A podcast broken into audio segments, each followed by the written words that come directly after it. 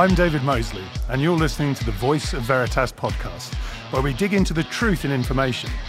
We're here at Veritas Vision, and with me today, I'm joined by Diana Chow, Tamzin Evershed, Sumant Pal, Alex Brown, Niels van Ingen, and today we're going to be talking about GDPR.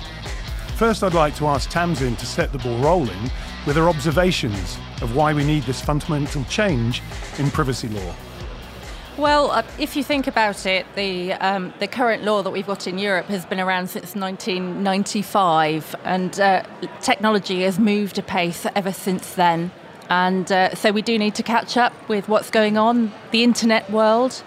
And also, I think there needs to be a recognition, perhaps from uh, other countries outside the EU, that that we have a, a, an individual-centric approach to data privacy, which hasn't probably been present in those different jurisdictions. And, and so, really, the GDPR was designed to make sure that those that lens that we apply in the EU gets applied outside the EU whenever individuals' personal data is being processed.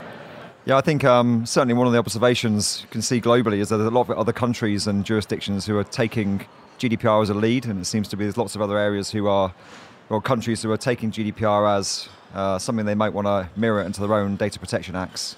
I know Singapore recently have updated their their data protection act, so it seems to be more of a global initiative behind better protection of individual rights. That's an excellent point, Alex. I think what we are finding is most customers want to be prepared for global privacy laws as they change. And most of them are underprepared today.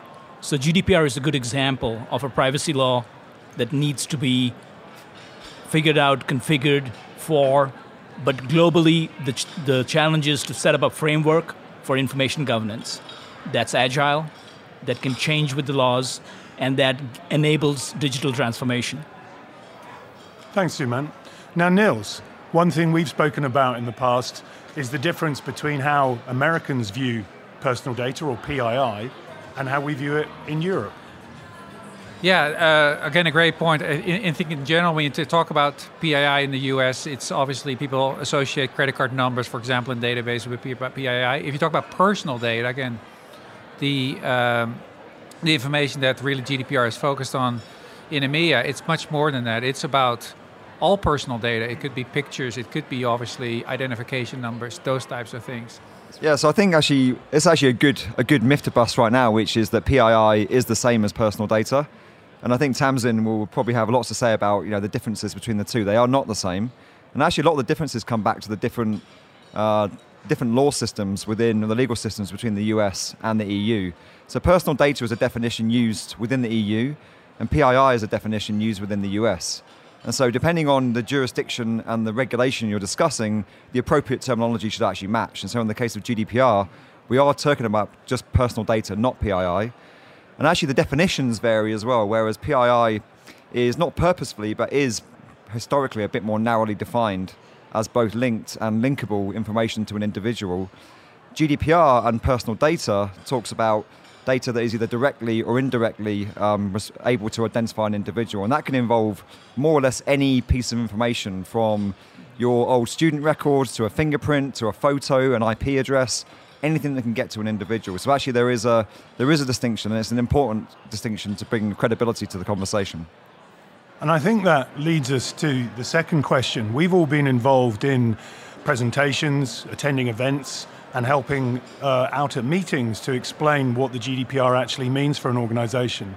Personally, I know that I've seen an awareness change. So, from six to nine months ago, where organizations were saying, yes, they understood the GDPR, uh, there was a lot of um, sort of uh, a view that it was more of an EU ruling rather than it would have global implications. But I'm definitely seeing an acceleration where organizations are picking up pace, but there is still much confusion. Tamzin. What have you been seeing? I, I think the biggest concern that I've seen amongst our customer base has been how do you manage retention periods? And having to do this internally within Veritas, I would say it is quite challenging because you have to have a justifiable period of time to hold on to an individual's data.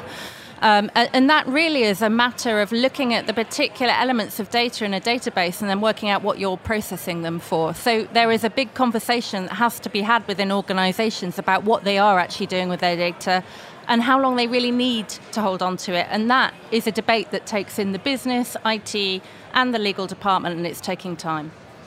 Um, Tamzin, I actually have a question for you, and this has been coming up um, more and more in interviews that I've been having. But regarding retention periods, um, what about competing retention policies? How are organizations looking at that? How are we going to address that?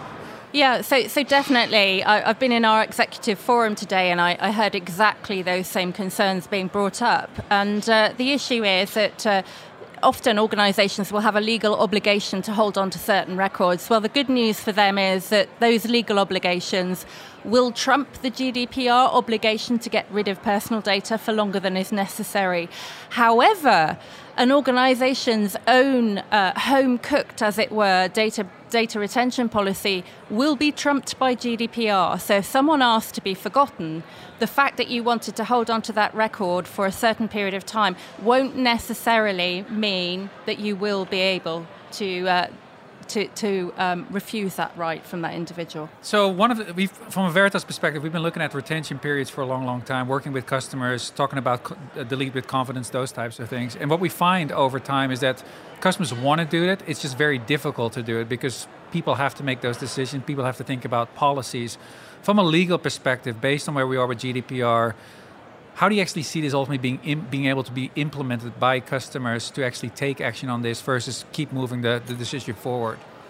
Yeah, I, I, think this is a new dawn of data management. The GDPR, with the fines behind it, means that everyone now has to start really addressing this. What we've found in our own environment is we've got a mixture of approaches that we'll be using. Some of them will be user based. We will be teaching people to regularly purge their data. We have certain kinds of data that are quite fast moving anyway, so retention periods won't be so much of a problem. And then we've got systems where we're going to be looking at how do we automate, how do we engineer engineer this into our system. So I think for a long time we'll be having a variety of approaches mm-hmm. and maybe things will become clearer. Got it. Thank you. Thanks, Tamzin.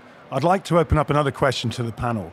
What are the biggest gaps or risks you've been seeing in your interactions with organizations?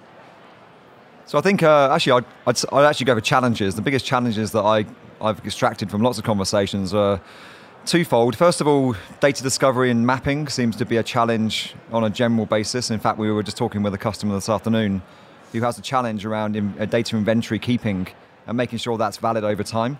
So that's definitely a, a big, a big gap when it comes to both technology but also process. Uh, the other is what we've already covered, which is right to be forgotten. In that, how do you instigate, you know, change within the business so that your process allows for and technology allows for deletion of data, whereby for years that has not been possible. And so those two for me, you know, are the biggest biggest challenges. And Alex, Alex, where are you? Um, where are you seeing organisations even try and start to take on these challenges? I'd say right now a lot of the organisations are, are in the what we in location phase. So they are firmly in data discovery, you know, PIA questionnaire mode, trying to figure out where are their apps and services and what personal data they're processing within. That, that seems to be the, the general consensus in terms of preparedness right now. That's right. And what we see is that when they start this process, they start with their structured data. They start with their applications. They start with data they already know the customer database, the employee database, the supplier database. What they don't look at is some of the biggest risks in their unstructured data. So a lot of times we walk into customers and have you looked at the file shares at SharePoint, at the cloud storage you have, and if there's PII there. And once we have that conversation, customers realize the challenge, but many times they're focused on places that they know have this data, as opposed to the unknowns. I think another key challenge that we're hearing from our customers is very much around the fact that they don't want to end up with 20 different tools. Uh, they're getting their heads around the problem, and they want to make sure they think it through and ultimately end up with a solution that's ultimately maintainable and sustainable versus again ending up with these 20 different tools that somehow they have to put together to, to get to the outcomes uh, and i also think um, aside from the actual practical issues, there are also some relationships that have to be built. And I think what I'm hearing from a lot of people is the relationship, the understanding between the IT department And the legal department simply isn't developed to the degree that it needs to be to be able to move forward quickly. If you think about it, the GDPR it's a set of principles, and so there are shades of grey. And the IT department has historically been very used to being in black and white. And there has to be a debate where the lawyer understands what the IT department's trying to achieve and then the IT department has to understand what the lawyer is trying to achieve. And that requires a debate, an understanding, and a certain element of trust. And I think most organizations now are just at the point of building that. I think the most important thing right now is just to understand that you have to have this conversation early because at this point, at this stage in this game, if you don't, um, you're not going to get the funding that you need. And it just has to go up through the chain um, because these are the drivers for that budget. Um, if you don't have it in place, uh, you're not going to be able to um, achieve your goals um, by May 25th, 2018. Thank you for that. I'd like to ask one final question to the panel. What one piece of advice would you give to the listeners of this podcast? Well, I would definitely say if you haven't started your preparations now, you really need to start moving on that. This is not going to go away, and hiding your head in the sand is not going to help you. I think another one is that if you, you know, obviously we're focused on GDPR here, but ultimately the, the real outcome here is proper data management. The avalanche of the amount of data that we create, what we do with it matters, and ultimately, if can, you can get to much better results by proper data management, and GDPR could be an accelerator into that. I think uh, one piece of advice I give would be around a foundational element behind compliance, and that is just simply understanding where personal data is within your organization. If you can't answer that question, you cannot become compliant, full stop. My advice would be to get help, to make sure you get a third party working with you, a trusted vendor, a partner that can help you on this journey. It's a long term journey, it's not just till May 25th. Building a sustainable compliance and data governance framework is critical for your success. Thank you all. Great advice. To learn more about Veritas GDPR, please visit veritas.com forward slash GDPR. That's it for today's Voice of Veritas podcast. Thanks so much for listening.